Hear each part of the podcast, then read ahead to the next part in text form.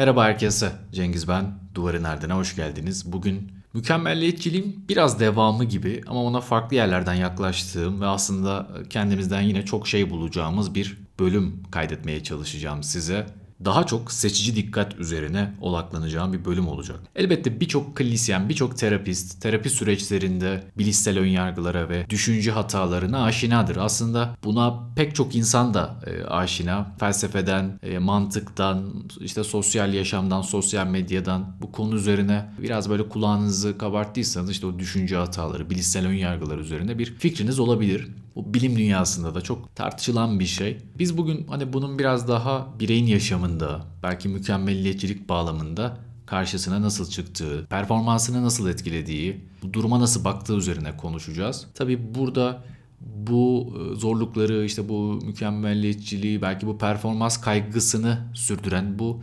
kısır bilişsel döngülerin kilidini nasıl açabiliriz? Biraz da onun üzerine fikir yürüteceğiz hep birlikte. Şimdi bu konuyu konuşurken biraz böyle örnekler üzerinden konuşalım. Biraz belki spor dünyasından, biraz iş yaşamından size birkaç örnek getirdim. Bunlara böyle farklı yerlerden bakmak da mümkün olabilir diye bunları seçtim. Amira Büyük Britanyalı bir sporcu ve e, rekora sahip yani Britanya rekoruna sahip 10.000 metrede 10 kilometre koşuda ancak kendi performansından hiç memnun değil. İşte birçok dünya şampiyonası kazanmış, birçok yarış kazanmış. Ancak olimpiyat madalyası yok ve işte bir olimpiyat rekoru olmadığı için gerçekten başarılı olup olmadığı ile ilgili şüpheye düşmüş bir sporcu. Ve sürekli bir şekilde etrafındakilere bir sporcu ve insan olarak çok başarısız olduğum için daha çok çalışmalıyım diye söyleyen birisi. Olimpiyat madalyası olmadığı için kendisini, ailesini, koçunu, çevresindeki herkesi hayal kırıklığına uğratan birisi. Ve sporcu arkadaşları, çevresindekiler onu övdüğü zaman ya sen dünya şampiyonu oldun. Hani tamam olimpiyat olmadı ama büyük başarıların var dediğinde bunun çok bir anlamı olmadığını, ana hedefin olimpiyatlar olduğunu, olimpiyat madalyan yoksa diğerlerinin çok bir anlamı olmadığını düşünen bir sporcu Amira. Amira'nın hikayesi aslında sporu, özellikle olimpik sporları takip eden pek çok insan için aşina olacağı bir şeydir. Olimpiyatlar 4 yılda bir olur. Çok kısa süren bir şeydir ama evet sporun belki en üst noktasıdır. Ama her sporcu oraya kariyerinin zirvesindeyken denk gelemez. Bazen işte sapmalar olur, bazen işte kısa bir turnuva, birkaç hakkınız var ve en iyi performansınızı gösteremeyebilirsiniz. Tarihte bir taraftan olimpik sporcuları, madalya almış sporcuları hatırlar. Ama siz buna çok anlam yüklediğinizde de e, sporun bazen ruhuna da zarar veren bir şey olabiliyor. Yani olimpik sporlar evet iyi sporun diğer amatör sporların da öne çıkmasını sağlar ama o tek turnuvaya, tek müsabakaya çok önem verdiğinizde de aradaki zamanı biraz değersizleştiren bir şeye dönüşebiliyor ya da olimpiyatlarda daha fazla doping olmasına yol açıyor. Örneğin Hani 10.000 metrede Amira'nın başarısı var. Bizim de Elben Abelegesse'miz vardı. 5.000 ve 10.000 metrede iki gümüş madalya almış bir sporcuydu. Olimpiyatlardan bahsediyorum. Yani inanılmaz bir seviye. Hem 5000'de hem 10.000'de. Ama ne oldu? Doping çıktı ve madalyalar elinden geri alındı. Çok küçük yaşlarımdayken böyle lisenin başları galiba çok takip ederdim olimpik sporları. Hatta bir blogum vardı ve galiba hala duruyor böyle. Adı da şey spor değil spor blogspot.com gibi bir şey. Böyle Elvan Abeylegesse ile ilgili inanılmaz şeyler yazmıştım böyle bir blogumda. Yani kaç sene 10-15 sene falan herhalde. Böyle bayağı bir zaman önce. İşte şöyle yaptım böyle yaptım bizi ne hale düşürdün gibi. Yani hem sporun ruhuna zarar verdiği için hem de sevincimizi yarıda bıraktığı için. Ama şimdi büyüdük ve biraz daha farklı bir yerden bakıyorum. İşte olimpik sporcu olmak, o baskı. Yani ne yaparsan yap olimpiyatta yaptığınla anılacak olmak insanları çok farklı bir yere götürebiliyor. Yine işte Aslı Çakır Alptekin, Gamze Bulut örnekleri. Bunları hatırlarsınız. 1500 metreydi ya da 3000 metredeydi ikisi. Hani koş abla arkandan geliyorum falan böyle bayağı coştuk ayaklara kalktık ama sonra orada da doping çıktı. Yani siz işe böyle bir önem verirseniz bu kadar büyük bir şey atfederseniz o zaman insanlar da başka yollara gidiyor bir yandan. Hani bu da bazen sporun ruhuna zarar veriyor. Bu tabii tartışmalı bir konu. Ama spor bunun çok iyi örneği olduğu için bunu seçtim. Mesela en yakın zamanda e, Lionel Messi örneği. Çok uzun bir kariyer. Yani birkaç senelik bir başarı değil. Sürekli başarılı olan bir adam. Tarihin en iyisi mi değil mi tartışmaları yapıldığı sırada hep şöyle bir argüman çıkıyordu karşısına. Ama Dünya Kupası'nı kazanamadı. Şimdi siz sezonda işte 70 gol, 60 gol böyle rakamlara ulaştığınızda bütün turnuvaları belki kazandığınızda ve çok büyük ciddi bir başarıya eriştiğinizde halen sizden bir beklenti var. Yani işte en iyisi mi değil misin tartışmalarında Maradona ile kıyaslanıyorsunuz, Pele ile kıyaslanıyorsunuz. Onların Dünya Kupası var ama senin yok gibi. Yani siz Dünya Kupası'na çok önem verdiğinizde mükemmel bir kariyer ancak Dünya Kupası'nı kazanmış bir sporcunun kariyeri olabilir diye düşünüyorsunuz ve e, onu başka bir yere koyuyorsunuz. Neyse Messi de aldığı için Dünya Kupası'nı şimdi tekrar hani o tartışmalarda bir yeri belki zirvede bir yerde artık ama birçok insan birçok spor yazarı yani Messi bunu almasaydı da en iyisi olabilirdi diye söylüyor. Ama bana kalırsa Messi bile onu kazanmadan en iyisi olmasıyla ilgili bir endişeye sahipti. Zaten hareketlerine, demeçlerine de yansıyordu. Kazandıktan sonraki rahatlamasını görmüşsünüzdür. Yani sporda böyle bir şey var.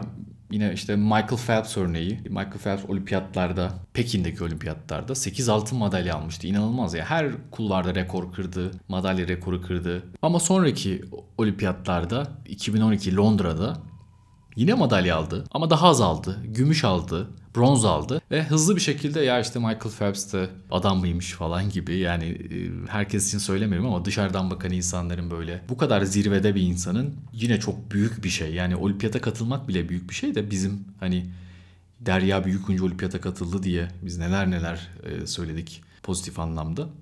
E, adam madalya alıyor, final yüzüyor falan. Ama işte bu başarı gerçekten çok relatif bir kavram. O yüzden bu mükemmel olmak da işte mükemmelliyetçilik de sizin yetiştiğiniz bağlam, sizin yaptığınız iş, sizin kendi kişisel geçmişinizle çok ilişkili bir şey. Hani o yüzden böyle işte ben mükemmelliyetçiyim, ben mükemmelim, o değil, şöyle değil, böyle değil gibi tartışmak yersiz. Yani herkesin kendince bir takım mükemmel yaptığı şeyler var. Belki bizim haberdar olduğumuz, belki olmadığımız. Ama böyle dışarıdan da baktığında ya her şeyin var, elinde her şey var dediğim bir insanın da aslında içerisinde ne olup bittiğini bilmekte çok kolay değil. Ve işte bu tarz şeylerde o seçici dikkat yani başarıları yok sayan, olumluyu yok sayan, başarısızlıkları ya da eskisi kadar başarılı olmayan durumları çok hızlıca fark eden bir seçici dikkat var ve bu gerçekten insanı da çok zorlayan bir şey olabiliyor.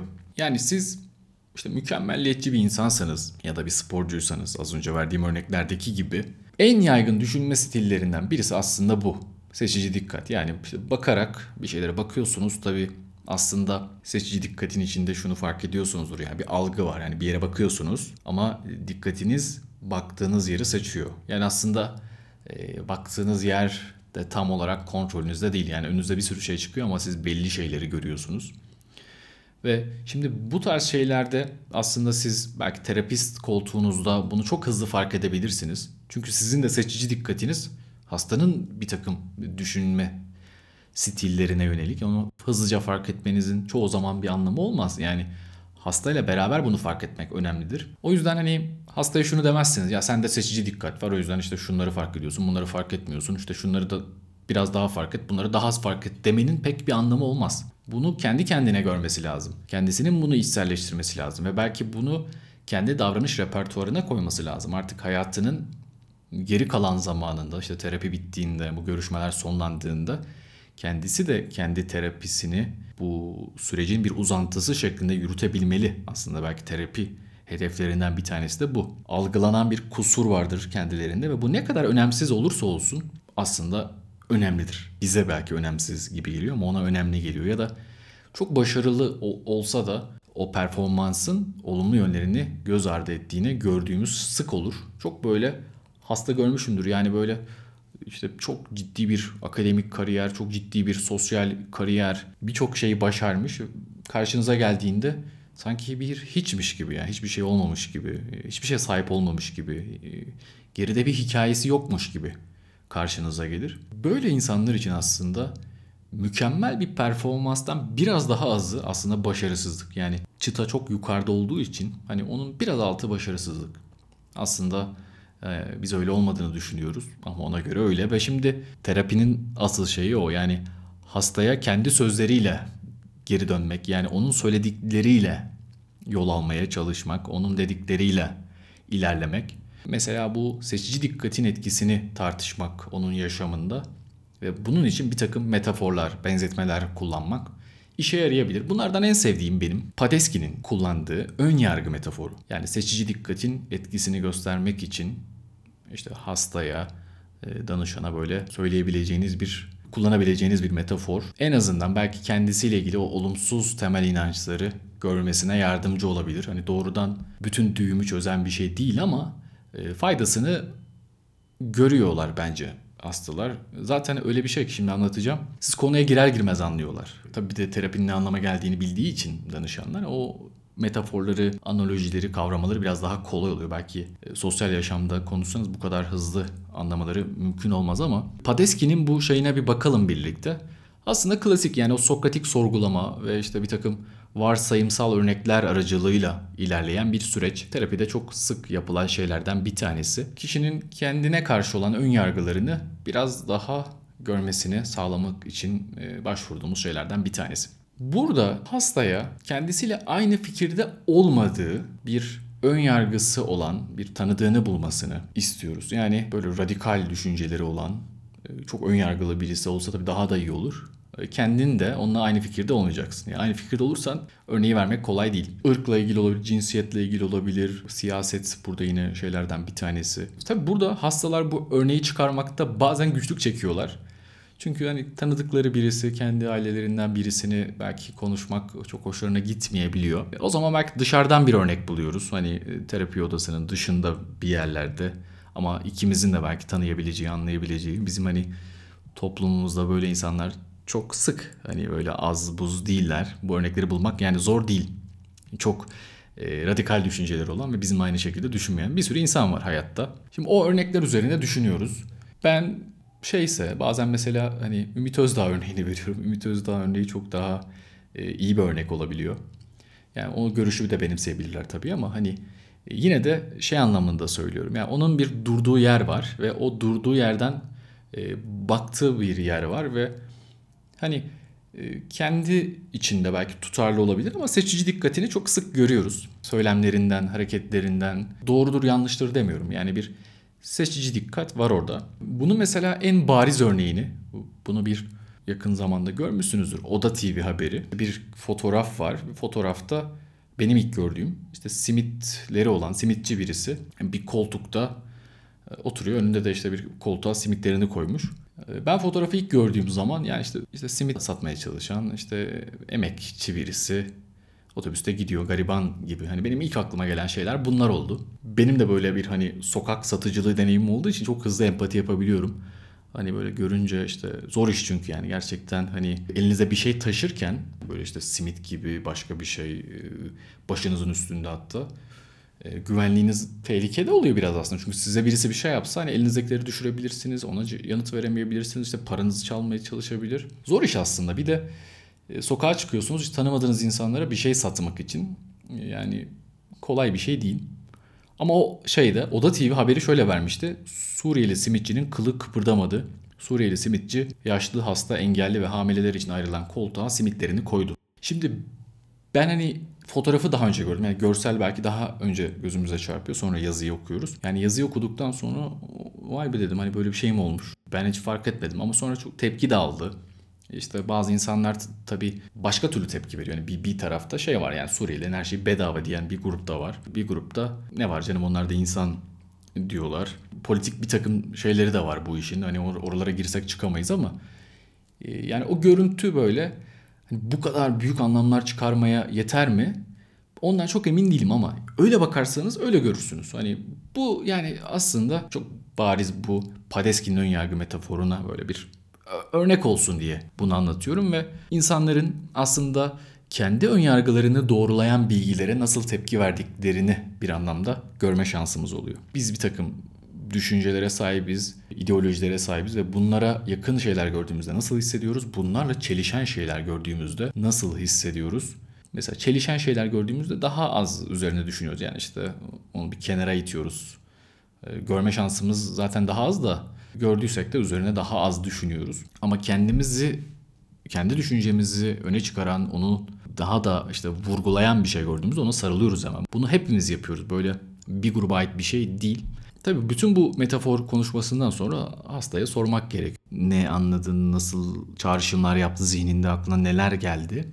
Ee, ama genelde çok hızlı anladıkları için bir şey sormaya bile gerek kalmıyor. Ve burada tabii bir başka yol kişinin önyargısını değiştirmesi için ve bu önyargıyla çelişen kanıtları aramasına yardımcı olmak için belki de mesela terapist bunlardan birisi olabilir. Buna yardımcı olacak kişilerden birisi. Ama belki başka insanlardan da yardım almak gerekebilir. Yani çünkü çok kolay bir şey değil gerçekten insanın bu kadar yıl inandığı, benimsediği bir düşünceyi değiştirmesi çok kolay değil. O yüzden hani e, hastanın da fikrini almak gerekiyor. Yani ne yapılabilir? Mesela kimden yardım alabilirsin, kime sorabilirsin e, gibi şeyler olabilir. Bir takım temel inançlara sahibiz bizler işte belki değerlere sahibiz. Yani onları da bir yerde ele almak gerekiyor. Daha belki derinlerde o biraz e, psikanalitik literatüre de vurgu yapan bir yeri aslında. Yani neler bizim böyle düşünmemize yol açtı? Yani neden böyle düşünüyoruz? Yani tabii ki her zaman nedeni bulmak, onu değiştirmeye yetmez ama bir birlikte tekrar gözden geçirmek için iyi bir yöntem olabilir. Tabii bu e, işte Amir örneği verdim, olimpik sporculardan örnek verdim ve aslında e, onların şunu yaptığını çok sık görürüz. Yani ne yaparlarsa yapsınlar o kadar zor değildi. Benim yerime bir başkası da yapabilirdi. İşte benim yerime bir başkası bu podcast yapabilirdi. Benim yerime bir başkası doktor olabilirdi. Sizin yerinize bir başkası mühendis olabilirdi. Sizin yerinize bir başkası bunları dinleyebilirdi, anlayabilirdi gibi. Yani bu sonu gelmeyen bir şey. Aslında dünyada zaten tarihe baktığınızda kaç kişinin yeri de olmaz ki yani. Hemen her birimizin yaptığı şey bir başkası yapabilir. Daha da iyi yapabilir. Şimdi yaşama öyle bir perspektiften baktığınızda çok değersizleştiren bir tarafı var. Yani bunu ben yapıyorum ama başkası da yapabilirdi. Bunun belki daha kötü bir versiyonu bir başkasının yaptığını değersizleştirmek. Hani o yapıyor onu ben de yapardım ne var ki gibi. Yani işte yap o zaman denilen mevzu. Ama bunu zaten çoğumuz biliyoruz. Az çok birbirimizin yaptığı şeyleri yapabilecek kabiliyetlere sahibiz. Sadece bazı şeylerle ilgili daha motiveyiz. Bazılarıyla ilgili daha az motiveyiz. Ama bu bizim bunları yapamayacağımız anlamına gelmiyor. Bu mükemmelliyetçi atmosfer üzerine konuşuyoruz. Buradaki insanlar işte bu hani atmosfer örneği verdik ya. Yani belli bir yere geldiğinde, belli bir seviyeye geldiğinde aslında her şeyi sıfırlıyorlar. Bunu nitel araştırmalarda da gösteriyorlar. Egan ve arkadaşlarının yaptığı. Yani ne yaptım ki ya? Bir şey yapmadım ki. Yani çok da zor değildi. Yani bu hedefe ulaşabilirsem bu kolay olduğu içindir. Yani ben bunu yaptıysam zaten bu yapılması gerektiği içindir. Yapılabileceği içindir. Zor olsaydı zaten yapamazdım gibi bir ön yargı karşımıza çıkıyor. Burada tabii şu soruları sormak gerekiyor. Seçici dikkat üzerine çalışıyoruz ya. Performansınızı düşündüğünüzde neye odaklanma eğilimindesiniz? Yani başarılarınıza mı, daha önce başardıklarınıza mı, başarısızlıklarınıza mı, e, diğerlerinin performanslarına mı, neye odaklanma eğilimindesiniz? Bu önemli bir soru. Ya da kendi performansınızdaki hataları ne kadar fark ediyorsunuz? Başarıları fark ediyor musunuz? Performansın olumlu yönlerine nasıl tepki veriyorsunuz? Şimdi bu da önemli bir şey. Yani olumlu bir şey yaptığında ondaki tatmini yaşamak, ondaki hazzı yaşamak, bir şeyi başardığınızda onun keyfini sürmek. Bu aslında zor bir şey bu arada. Yani hani insanlar böyle şey diyor ya işte zafer sarhoşluğu, başarısını birkaç gün kutlayan birisine şımardı diyorlar falan. Biz burada sanki yanılıyoruz gibi. Yani biz böyle başarıyı kutlamayı çok iyi bilmiyoruz. Şöyle bir şeyimiz var işte böyle mağrur olmak, karşı tarafa bir rekabet gibi düşündüğüm için şimdi anlattıklarımı. Karşı tarafa böyle çok da şey yapmamak, hani onları üzmemek gibi ama aslında başarı şöyle bir şey biraz da hani o kutlamayla, oradaki tatminle sürekliliği sağlanabilecek bir şey ya da anlam kazanabilecek bir şey. Belki işte buradaki o şeylerden bir tanesi o. Yani siz bir şey başardığınızda bunu kutlamakla ilgili bile bir girişim yapmadığınızda zaten o başarı da değersizleşiyor. Bir sonraki şey o kadar sizin için kolay olmuyor.